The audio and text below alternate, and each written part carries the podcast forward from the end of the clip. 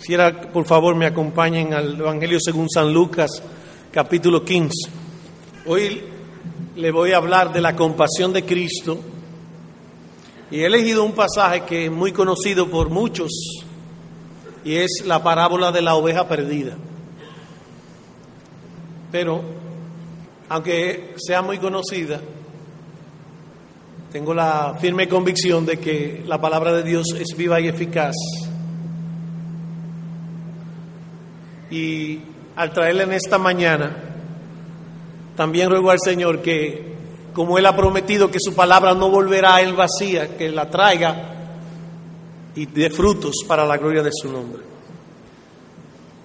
Como le decía, ciertamente esta es una porción de la Escritura que ha sido muy difundida, pero quiero, voy a introducir esta, estas palabras diciendo, miren hermanos y amigos, en todas, las, en todas las épocas, en menor o mayor grado, las personas se acercan a Cristo para escuchar su palabra. De, de, de un modo u otro, en el mundo es predicado el Evangelio de la salvación de Cristo y muchos se acercan a través de la iglesia, se acercan a través de la iglesia, muchos les son predicados persona a persona el Evangelio, otros leyendo la Biblia, escuchan el mensaje de nuestro Señor Jesucristo. Pero nosotros eh, hemos visto en las escrituras y en el diario vivir que muchas personas se, se sienten indignos de venir a Cristo o, o tienen muchos obstáculos, tienen temor de entregar su vida a Cristo. En este presente pasaje de la escritura es un pasaje de mucha bendición porque allí vamos a encontrar personas que se acercaron a Cristo para escucharle y que en alguna manera entendemos que se sentían indignos o rechazados o tenían temor de venir a Cristo y dar el paso eh, de entregar su vida a Él. Amigos, hermanos, no importa que otros te menosprecien, no importa que otros te vayan a llamar fanático, no importa, quita todo obstáculo. Hay un Dios vivo y verdadero en los cielos que tiene las puertas abiertas para recibir al más pequeño y al más grande pecador. Ese es nuestro gran Dios y Salvador Jesucristo. Este que murió en la cruz, que dio su vida para recibir a los pecadores y darle vida, darle salvación a aquellos que no le conocen. Voy a leer en Lucas capítulo 1, el verso del 1 hasta el 7. Se acercaban a Jesús todos los publicanos y pecadores para oírle. Y los fariseos y los escribas murmuraban diciendo, Este a los pecadores recibe y con ellos come. Entonces, en aquella ocasión, él les refirió esta parábola diciendo, ¿qué hombre de vosotros, teniendo cien ovejas, si pierde una de ellas, no deja las noventa y nueve en el desierto y va tras la que se perdió hasta encontrarla? Y cuando la encuentra, la pone sobre sus hombros gozoso. Y al llegar a casa, reúne a sus amigos y vecinos diciéndole, gozaos conmigo porque he encontrado mi oveja que se había perdido. Os digo que así habrá más gozo en el cielo por un pecador que se arrepiente que por noventa y nueve justos que no necesitan arrepentimiento. Nuestro estudio en esta mañana se ha, lo, hemos estructurado así. Primero vamos a ver el contexto o la ocasión de esta parábola. En segundo lugar, vamos a ver la parábola misma. Y en tercer lugar, para no perder la costumbre, un punto de aplicación. Ok, vamos a ver la ocasión. Noten el versículo 1, hermano, se acercaban a Jesús todos los publicanos y pecadores para oírle, y los fariseos y los escribas murmuraban. Murmuraban. Esta acción de acercarse, el verbo aquí en el original da la idea de que ellos, los recaudadores de impuestos, los publicanos y los pecadores, lo hacían de manera continua, se acercaban continuamente, repetidas veces, para escuchar a nuestro Salvador. Miren ustedes el versículo 15 del capítulo anterior. El versículo 15, perdón, el versículo 25 del capítulo 14, ahí mismo.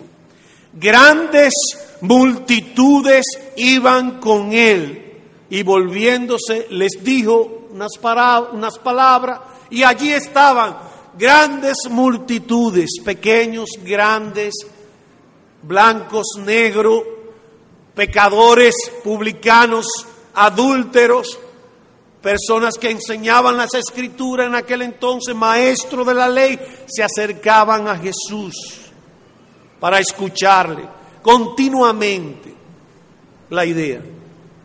Se acercaban a él, iban con él. Antes de hablar de, de, de sobre, quisiera hablarles de los personajes que están envueltos en esta parábola. Los personajes. Primero, nosotros encontramos que estos publicanos y pecadores se acercaban a Jesús, el primer personaje de la parábola.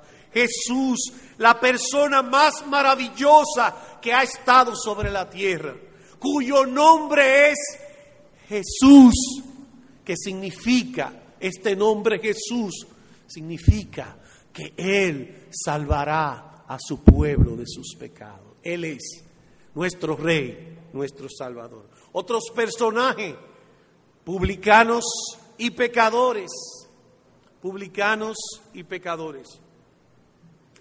Es elogiable la actitud de estos recaudadores de impuestos, de estos, pecadores, de estos pecadores que en aquella ocasión se acercaban continuamente a escuchar a Jesús pero recuerden, hermanos, que en aquella época, y pienso que también en nuestra época, estas personas que recaudan impuestos, inspectores de aduana, inspectores de, del gobierno, no son, son personas no gratas. En aquella época y en esta también.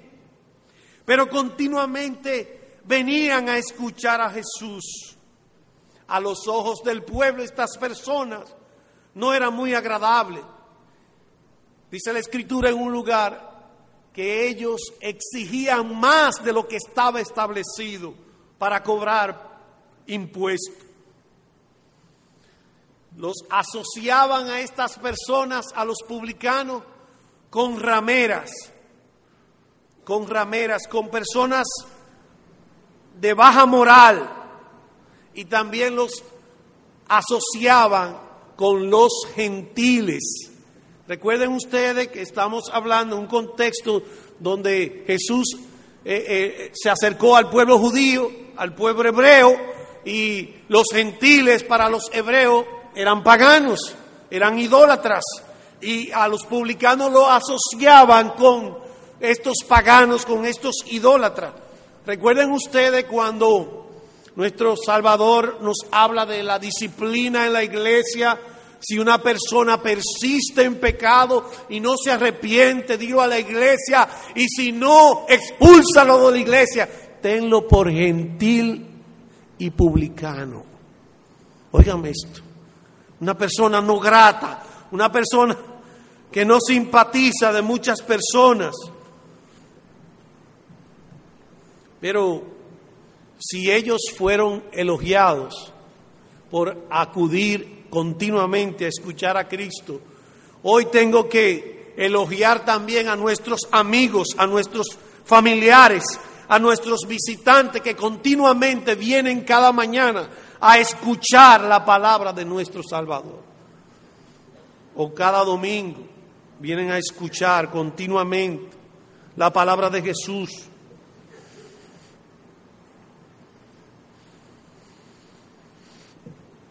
Y ciertamente es más que elogiable porque quiero decirte, amigo, familiar, hijos nuestros, que es bueno venir a escuchar la palabra de Dios. La, la, Biblia dice que la fe que salva, la fe que salva, la fe en Jesucristo viene por el oír y el oír la palabra de Dios.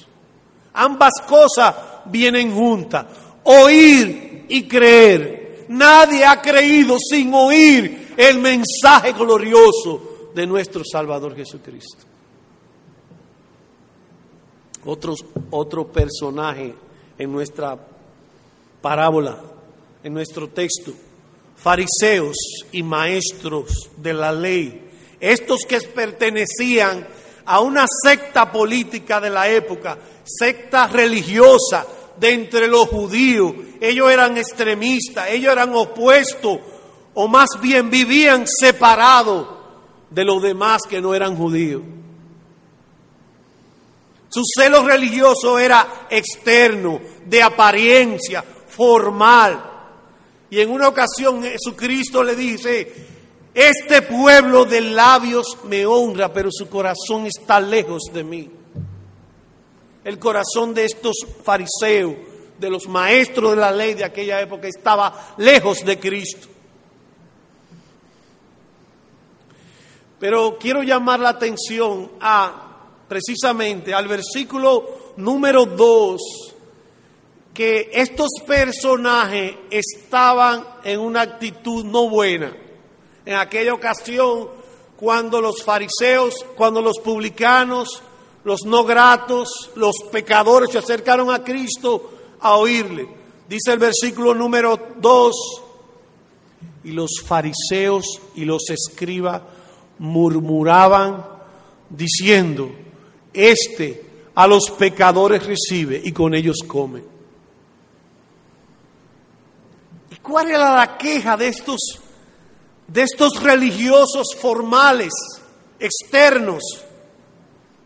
de estos fariseos, o la queja de ellos era que Cristo recibía a los pecadores. Miren, este a los pecadores recibe y con ellos come. Y quiero llamar vuestra atención a esta situación, a esta queja de los fariseos y de los maestros de la ley, porque en la medida en que entendamos las quejas de ellos, nosotros vamos a entender el propósito de esta parábola. Sí, hermano. Sí. Dios Espíritu Santo presenta esta acción de los fariseos siendo un punto clave para nosotros entender el tema principal de la parábola de la oveja perdida, de las dos parábolas siguientes, que el Hijo del Hombre vino a buscar y a salvar lo que se había perdido. Y ellos se están quejando de que Cristo vino a salvar, de que Cristo recibe a los pecadores. Ellos se quejaron de que Cristo recibe a los pecadores y el Señor le responde en esta ocasión con una parábola diciéndole, entre otras cosas, yo vine a hacer lo mismo que el pastor de esta parábola vino a hacer con esta oveja perdida. Vine a buscarla, vine a encontrarla y a darle salvación y vida eterna.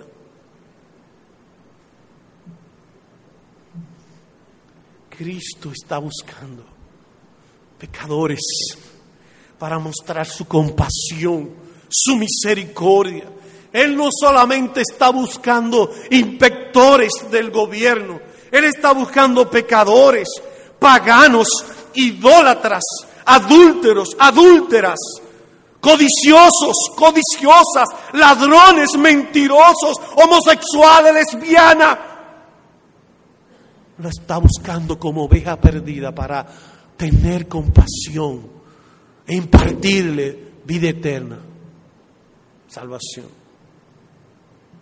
Entonces, habiendo visto la ocasión en que fue traída esta parábola, dice el versículo 3, entonces le refirió esta parábola y antes de entrar en detalles sobre la misma parábola, me voy a hacer una pregunta retórica, hermanos, ¿qué es una parábola? Una parábola es una narración de un acontecimiento de la vida real de la que se deduce o se infiere por comparación una verdad importante, una enseñanza moral o una instrucción espiritual. Esta forma de enseñar por parábola no fue solamente usada por nuestro Señor Jesucristo. Si usted busca en el libro de los jueces, no lo busque en el capítulo 9, encontrará que allí eh, encontrará una parábola donde fue usada en el libro de los jueces después de la muerte de Moisés, con su propósito particular. Era común, popular usar parábolas y tenía un atractivo especial en aquella época entre las familias, incluyendo a los hebreos. Narraciones que traen beneficio al alma, que traen instrucciones moral.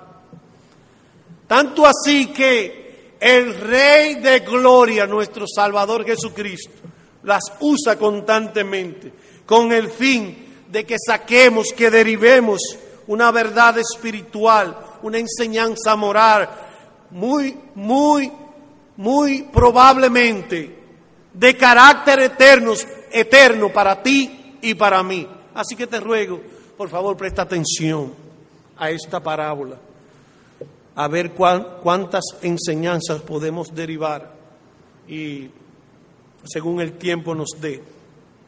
Veamos entonces la parábola. Voy a volver a leerla en el versículo 4. ¿Qué hombre de vosotros, teniendo cien ovejas, se pierde una de ellas, no deja la noventa y nueve en el desierto y va tras la que se perdió hasta encontrarla? Y cuando la encuentra, la pone sobre sus hombros, gozoso, y al llegar a casa reúne a sus amigos y vecinos diciendo, gozaos conmigo, he encontrado mi oveja que se había perdido. Y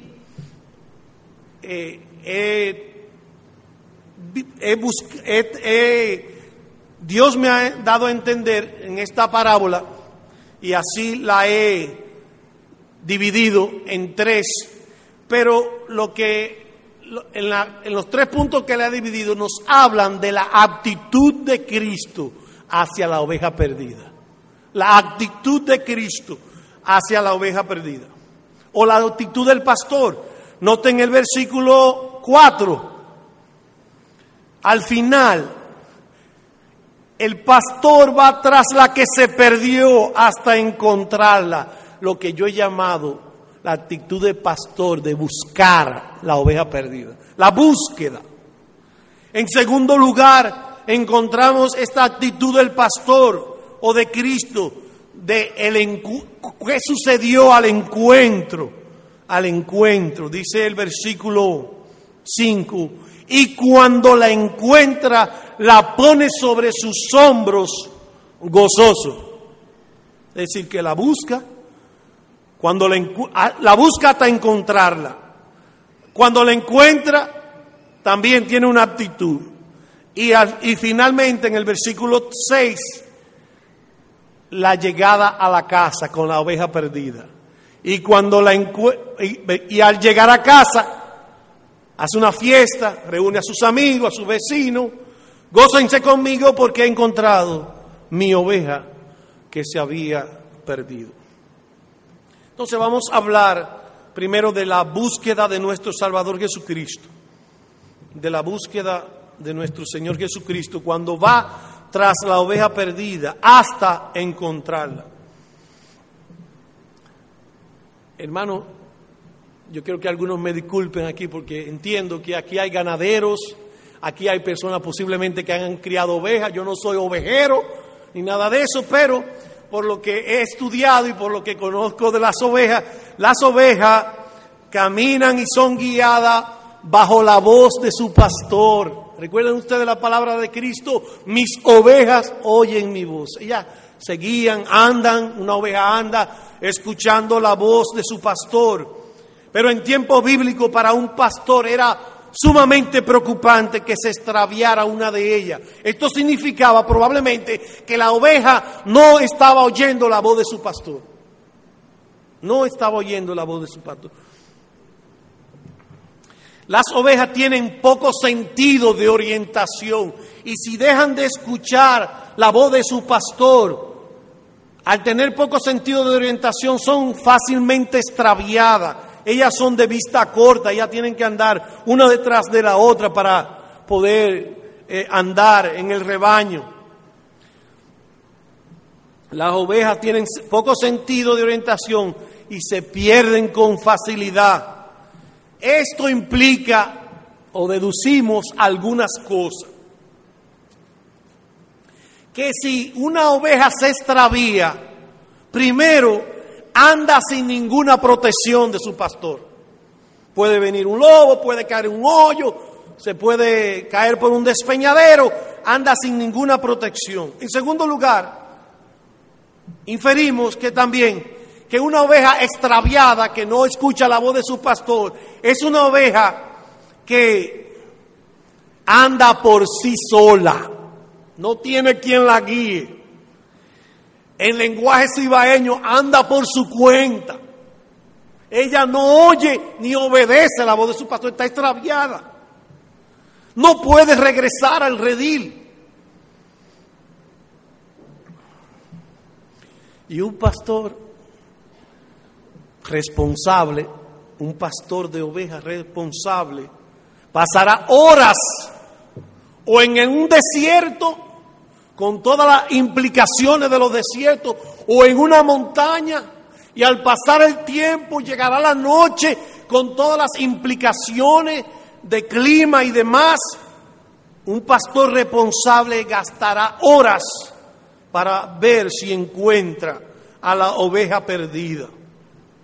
Él no toma en cuenta el pastor los peligros ni el tiempo, si es poco tiempo, si es tarde en la noche. Él insiste en buscarla, insiste en buscarla hasta encontrarla. Le cuesta mucho a un ovejero, a un ganadero, ir tras la, eh, la oveja o el becerro que se perdió. Pero estando yo estudiando esto, yo digo, eso será para allá, para Oriente, que los, pastores son muy responsables y, gastan mucho tiempo y les cuesta mucho trabajo encontrar las ovejas perdidas. Pero yo, yo estaba pensando en nuestro país, en República Dominicana, si a un ganadero se le pierde un becerro, se perdió. Pero ¿saben qué? Si se le pierde un segundo becerro, ellos le cuesta mucho no encontrar al segundo becerro o a los becerros que se le perdió. Ellos hace un esfuerzo enorme por encontrar al ladrón de las ovejas. Hay que se la robó para meterlo preso.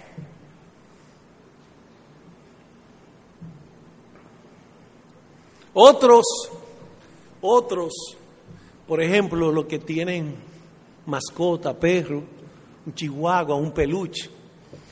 Ah, encontramos en nuestro país dos tipos de gente. Uno que si el perro es viralata y se perdió, se lo coman por allá. Pero si se pierde un chihuahua, un peluchito, oye, se pasan la vida entera, el día entero, no trabajan, no hacen nada buscando su perrito y hacen enormes esfuerzos, lo anuncian por la radio, por la televisión, ofrecen una recompensa para encontrar su perrito que se ha perdido. Recientemente oí una señora que se le perdió un chihuahua estaba ofreciendo 10 mil pesos a que la encontrara. Pero todo eso lo que nos habla es de el esfuerzo, la voluntad de nuestro Señor Jesucristo tras aquellos que son que son pecadores, que están perdidos, que están a punto de perecer y van camino al infierno. El, pastor de ovejas, después de pasar horas con ansiedad finalmente, encuentra su oveja perdida. ¿Qué pasa según la parábola al encuentro de el ovejero con la oveja perdida o, el ganadero con su becer, con su becerra? Dice aquí, la pone sobre sus hombros y se pone gozoso. Esta criatura, la oveja, agotada de andar perdida, cansada, buscando la manera de encontrar a su pastor. Este pastor la encuentra y la pone sobre un hombro fuerte y lleno de poder del pastor y la lleva al redir. Pero lo hace de manera gozosa, se alegra, que a pesar de lo que le cueste, a pesar de el amor que, que empleó para buscar, ahora está gozoso. El sacrificio que tuvo que hacer ahora se encuentra gozoso a encontrar esta oveja perdida. ¿Y qué sucede después que la encuentra y la pone sobre un hombro de amor y de poder? Oye, dice el versículo 6 lo siguiente. Y al llegar a casa, reúne a sus amigos, a sus vecinos, diciéndole, hay fiesta esta noche. Gozado conmigo yo he encontrado la oveja que se había perdido. He hallado la que se extravió, la oveja perdida. Entonces, habiendo visto como el comportamiento de las ovejas y eh, el carácter, la actitud de Cristo o del pastor buscando, encontrándola y después que la encuentra, todo lo que hace, Vamos entonces nosotros a derivar una enseñanza para los hombres, hombres y mujeres que me escuchan, niños y niñas, ancianos, los que me escuchan, vamos a derivar una enseñanza de esta comparación y vamos a comparar a los hombres con las ovejas. Dice, decíamos que primero el pastor busca hasta encontrar las ovejas. Las ovejas, la oveja perdida la oveja perdida. ¿Cómo vamos a comparar a los hombres con la oveja perdida? Bueno, dice la escritura que el hombre natural, todo ser humano, desde que nace, están en una condición perdida con respecto de Dios. Con respecto de Dios. Y esta condición de perdida, nosotros vamos a buscar varios textos que nos enseñan esa condición de perdición de todos los seres humanos. Todos los hijos de Adán que han pecado están en un estado de perdición. Miren conmigo, por favor, ahí mismo en Lucas 15. Voy a leer los versículos del 11 al 13. Les recuerdo que lo que vamos a ver, ¿qué significa esto de vivir o estar perdido. Dice el versículo 11, también dijo, un hombre tenía dos hijos y el menor de ellos dijo a su padre, dame la parte de los bienes que me corresponde y les, repartió los bienes. No muchos días después, juntándolo todo, el hijo menor se fue lejos a una provincia apartada y allí desperdició sus bienes viviendo perdidamente, viviendo perdidamente. ¿Y saben qué? Nosotros, tú y yo, el hombre natural, desde que nacemos, tomamos todos los bienes de Dios, porque todo lo que tenemos, Dios nos los ha dado. Tomamos todos los bienes de Dios, nos vamos lejos de Él y andamos por nuestra cuenta en un estado de perdición moral. En un estado de perdición moral. Todo lo que hemos recibido ha sido de Dios, todo lo que tenemos. Y en vez de tú y yo vivir para servir a Cristo, vivimos para complacer los deseos y los deleites del corazón. Esa es la condición perdida. Vivir bajo deleite, bajo los deseos del corazón. Más aún, nos vamos lejos de Dios, como el hijo, de, el hijo menor de este hombre. Tomamos los bienes, nos vamos lejos de Dios, no oímos su voz. Dios constantemente está usando su palabra, nuestra conciencia, la providencia para llamarnos y nosotros no le hacemos caso a Dios. Queremos vivir por nuestra cuenta desde que nacemos, de espaldas a Dios, alejado de Él. ¿Y saben qué?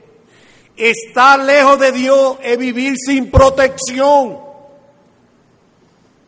Es ir camino al infierno y en cualquier momento te puede sorprender la muerte por tu condición de pecador.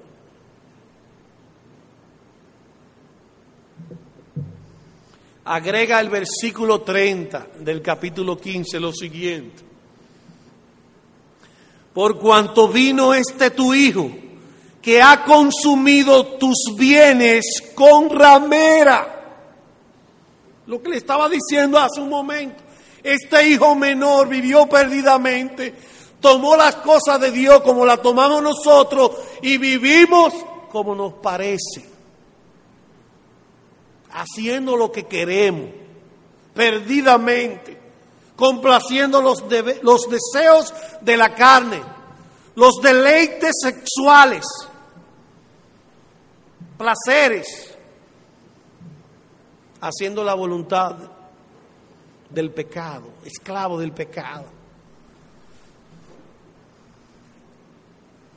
Algo más que quiero agregar es que esta palabra que se encuentra en Lucas 15, 13, que describe la condición nuestra desde que nacemos, que estamos, que vivimos perdidamente como el hijo menor de este hombre, esta palabra en el original, se que, en el original se traduce perdidamente, la Septuaginta la traduce como rebeldía rebeldía.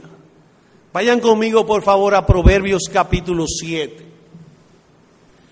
Y aquí va a ayudar bastante que la traducción de la Biblia de las Américas, porque en la versión que usamos de la Reina Varela del 60 dice en Proverbios 7, 11, hablando de la mujer seductora, astuta, la mujer astuta de corazón, dice que ella es alborotadora y resinyosa. Sus pies no pueden estar en casa. Esa palabra que se traduce resinyosa es la misma palabra que la Septuaginta, el, el, el, el, el Antiguo Testamento en griego, esa palabra que se usa ahí es la misma que se usa para vivir perdidamente.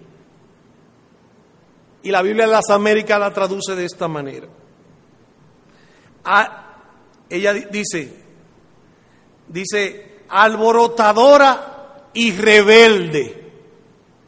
La Biblia de las Américas lo traduce más claramente este versículo, el versículo 11 del capítulo 7.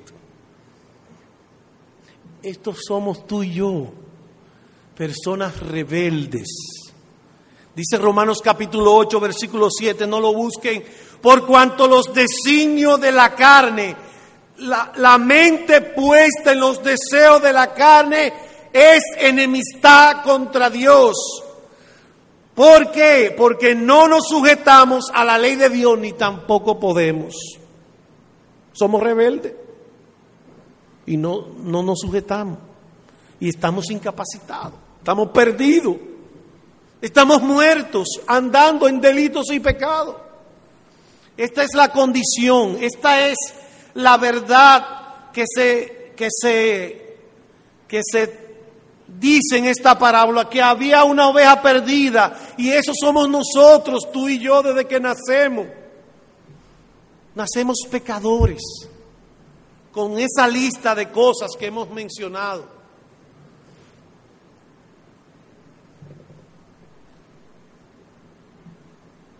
Dios mismo dice que tú y yo somos sus enemigos. Ahí en Romanos 8:7. no nos sujetamos a su ley, somos rebeldes. Así que yo espero a los amigos que están aquí, a nuestros hijos, a los que vienen a escuchar la palabra continuamente, que en esta mañana quiera Dios Espíritu Santo, que tú te puedas ver en ese retrato de esta parábola, tú estás perdido. Tú has vivido de espaldas a Dios. Tú eres rebelde. Yo quiero que tú reconozcas eso, porque en la medida en que tú reconozcas que estás perdido, en la, medida que tú veas tu necesidad, así tú actuarás para buscar a Cristo, para buscar a Cristo. Es entonces ahora la, oportunidad de nosotros ir a Lucas capítulo 15 para ver, a ver la actitud, no del pastor de ovejas, sino la actitud de nuestro gran Dios y Salvador Jesucristo. Le decía, lo primero es ir buscando la oveja perdida hasta encontrarla. Oh hermanos, oh amigos, sí, es verdad. Cristo va tras las ovejas perdidas, no solo de la casa de Israel, de todas las naciones, hasta que le encuentra. Si es verdad que Él recibe a pecadores, recibe a idólatras, es verdad que Él recibe a los adúlteros,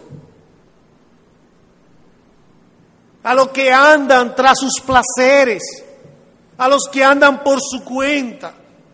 Si sabe que Él vino a buscarte, Él vino a salvarte. Y como le decía hace un momento, Él usa a saber tres medios. Pueden, pueden haber más medios para Él salirte a buscar, hasta encontrarte.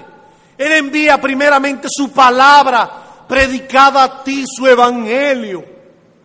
Las buenas nuevas de salvación, que saben que Cristo vino a salvar a los impíos, a los pecadores. Y si tú estás aquí y te, y te te crees bueno, que tú no has hecho nada malo, que tú eres salvo por tu propia justicia, entonces déjame decirte, Cristo no te está buscando a ti. Él vino a buscar a los pecadores para llamarlo a salvación.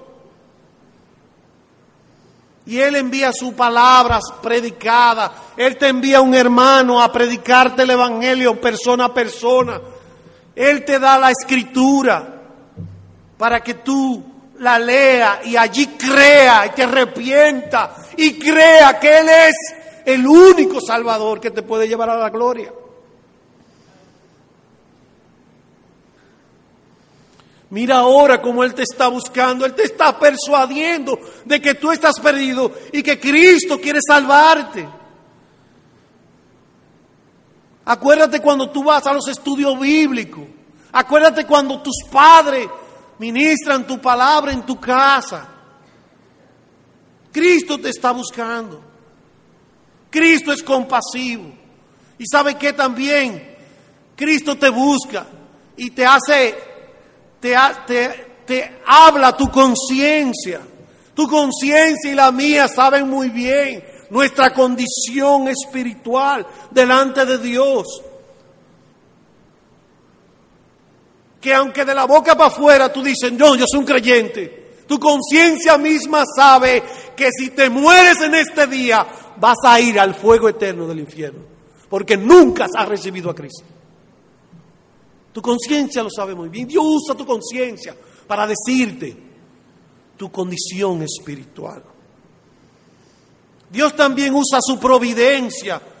Él es que gobierna todas las cosas que suceden en esta vida en la tuya y en la mía, en la, vida de los africanos, de los holandeses, de los americanos, de los haitianos. Dios usa su providencia para hablarnos, para llamarnos. Y Él permite que sucedan cosas muchas veces muy desagradables para que nosotros sepamos nuestra condición espiritual y busquemos de Cristo.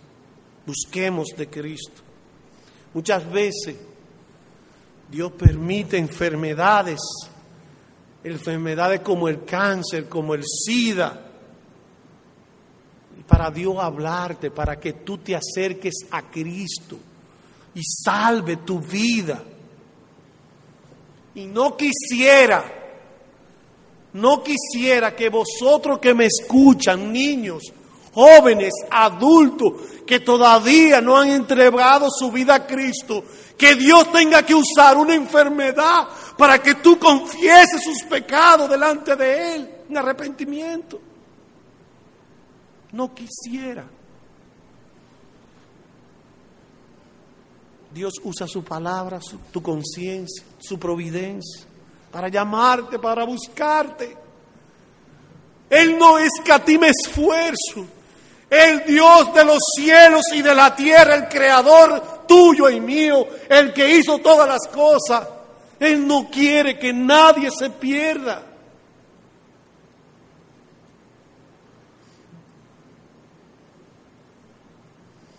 El Señor Jesucristo no se quedó contento en su gloria eterna, en su trono allí como rey. No se quedó contento al ver esta esta nación, este mundo perdido. Él se despojó de su gloria, se humilló. De tal manera amó Dios al mundo que dio a su Hijo para que todo aquel que en Él cree no se pierda, tenga vida eterna. Y como si esto fuera, no fuera poco, después de que se descendió de los cielos, que se despojó de su gloria, de su majestad, Él no necesitaba de ti, de mí. Y como si fuera poco, vino, se hizo obediente a la escritura. Y fue obediente y fue llevado a la cruz y puso su vida, el precio de su sangre puso para traerte a salvación, para hacer posible lo que tú y yo no podemos hacer, aunque tengamos los millones del mundo, aunque seamos hijos de creyentes desde, desde niño aunque hayamos dado mil platos de comida. Él fue a la cruz, pagó el precio de tus pecados. El justo murió por los injustos para llevarnos a Dios.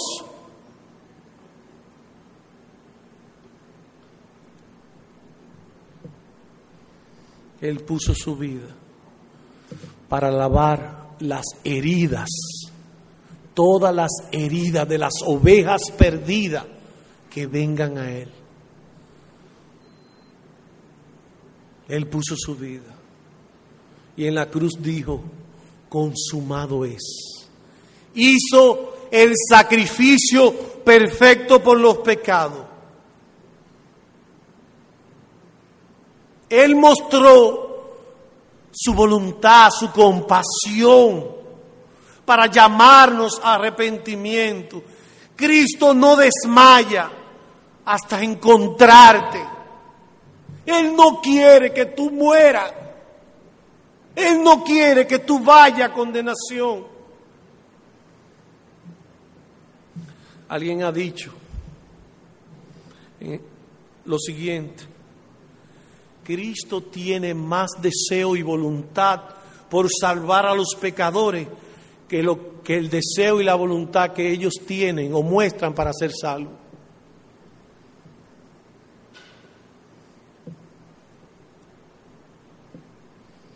¿Y sabe qué hace Cristo después que tú vienes a confesar tus pecados, tu condición perdida? ¿Sabe qué hace Cristo cuando te encuentra?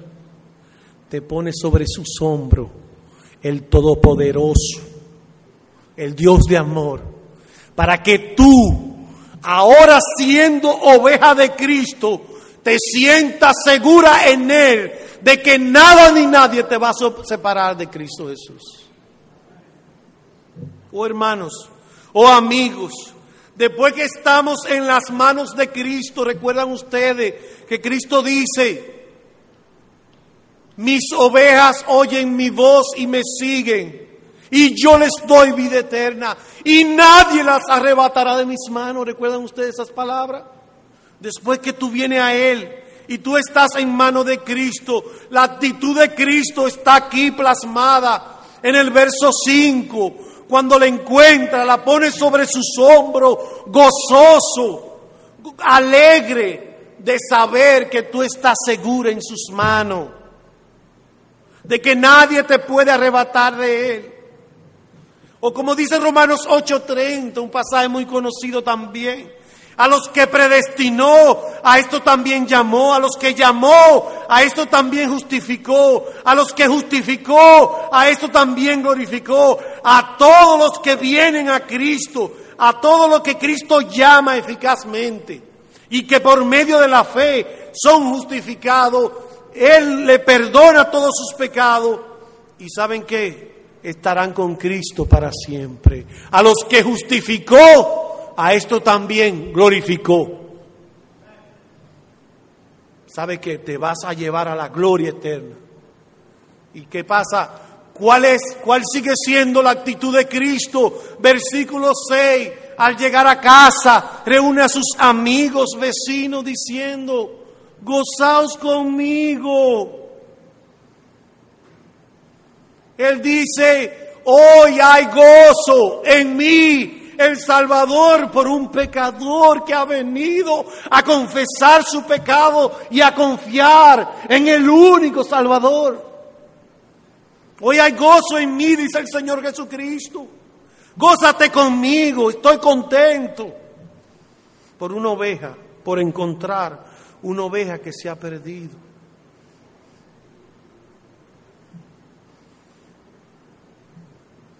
Y no solo hay, hay gozo en Cristo, hay gozo en el cielo por un pecador que se arrepiente. Hay gozo en la iglesia, los hermanos, tus familiares, tu papá, tus amigos, que tú vas a abandonar desde hoy el mundo, el pecado, la mentira, la hipocresía, la codicia, para seguir a Cristo. Os digo que así habrá más gozo en el cielo. Los ángeles se gozarán por un pecador que se arrepiente que por 99 justos que no necesitan arrepentimiento. Hemos visto nuestro texto, la ocasión en que el Señor dijo esta parábola, se acercaban a, él a escucharle, los publicanos, los no gratos, los indignos, los que no se creían dignos de estar allí con Cristo. Se acercaban los maestros de la ley, los fariseos. Y ahora vamos a ver un punto de aplicación, con esto terminamos. Quiero traer un punto de aplicación primero a los hermanos. Hermanos, imita a Cristo en buscar, encontrar y gozarte cuando encuentre a las ovejas perdidas. Imita a Cristo. Esfuérzate, sacrifícate. Es posible que tenga que sacrificar hasta el bolsillo para ir tras las ovejas perdidas que están en tu casa, al vecino, en el pueblo, en el gobierno, en el trabajo. Sigue esforzándote para alcanzar a los perdidos. Haz como Cristo, no te canses de predicarle, no te canses de traerles enseñanza, no te canses de orar hasta que Cristo, hasta que Cristo encuentre esa oveja perdida. Ora por tu esposo si no es creyente, ora por tus hijos, no te canses, sigue orando. tus compañeros, los que vienen a escuchar el culto continuamente aquí. Ora que el Señor le dé fe para creer que Jesucristo es su Señor y Salvador.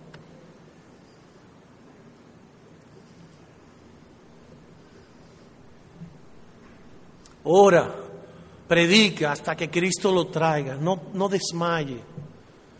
Y haz un esfuerzo, no solo por lo que están a tu alcance, haz un esfuerzo yendo a la obra misionera o dando para sustentar a los misioneros que van tras las ovejas perdidas de este mundo. Evangeliza o apoya las misiones.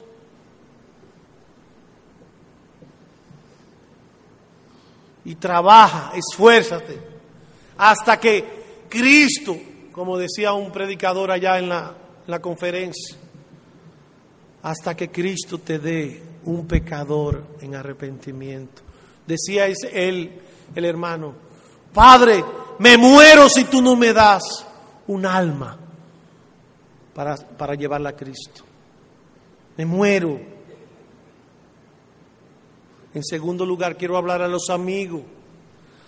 Mi amigo, después de esas palabras que, espero que, que son claras y precisas, tengo palabra para ti de estímulo.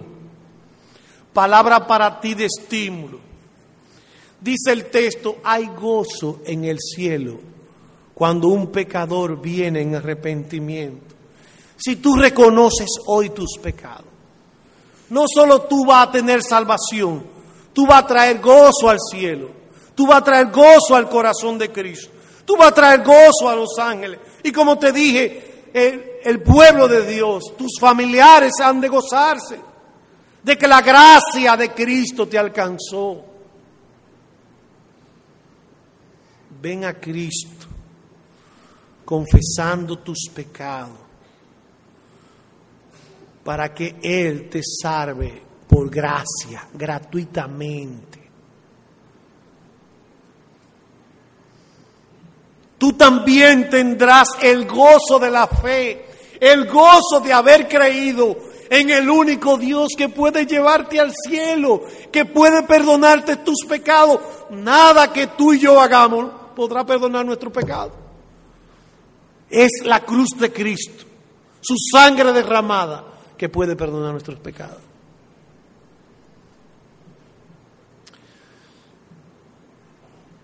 ¿Acaso ¿Acaso alguien que Dios lo saque de debajo de una patana no sentirá gozo de que, que fue librado de la condenación eterna? Ven a Cristo en arrepentimiento. Mi amigo, niño, hermanos, amigos, que vienen continuamente a la iglesia, ¿qué tú vas a hacer hoy con Cristo? lo va a seguir desechando, lo va a seguir abandonando, va a seguir andando sin protección, perdido, expuesto a la muerte y muerte eterna del infierno. No te dejes engañar por nuestros enemigos. Cristo es compasivo, fiel para perdonar y salvar a aquellos que vienen a Él. ¿Qué vas a hacer sabiendo que solo en Cristo hay salvación? Seguirá confiando en tu propia justicia.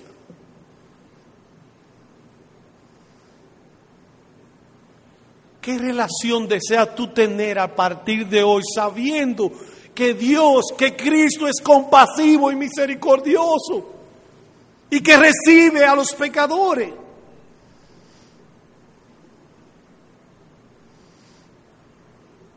ruega al Señor, ruega al Señor. Padre, he oído esta parábola. Sal al encuentro mío. Ven con tu gracia. Encuéntrame. Pon ese sello sobre mi corazón del nuevo nacimiento y desde hoy yo pertenezco a Cristo. Ahora, oye la voz de Cristo para ti, para concluir. Yo vine a recibirte. Yo puse mi vida en la cruz para darte perdón, para darte la herencia, la mejor herencia que tú puedes gozar, el cielo, la gloria eterna conmigo en la cruz. Yo vine a llamar no a los justos o a los buenos, yo vine a llamarte a ti. Amigo, te ruego en el nombre de Cristo, arrepiéntete y cree en el Señor Jesucristo y serás salvo. Amém?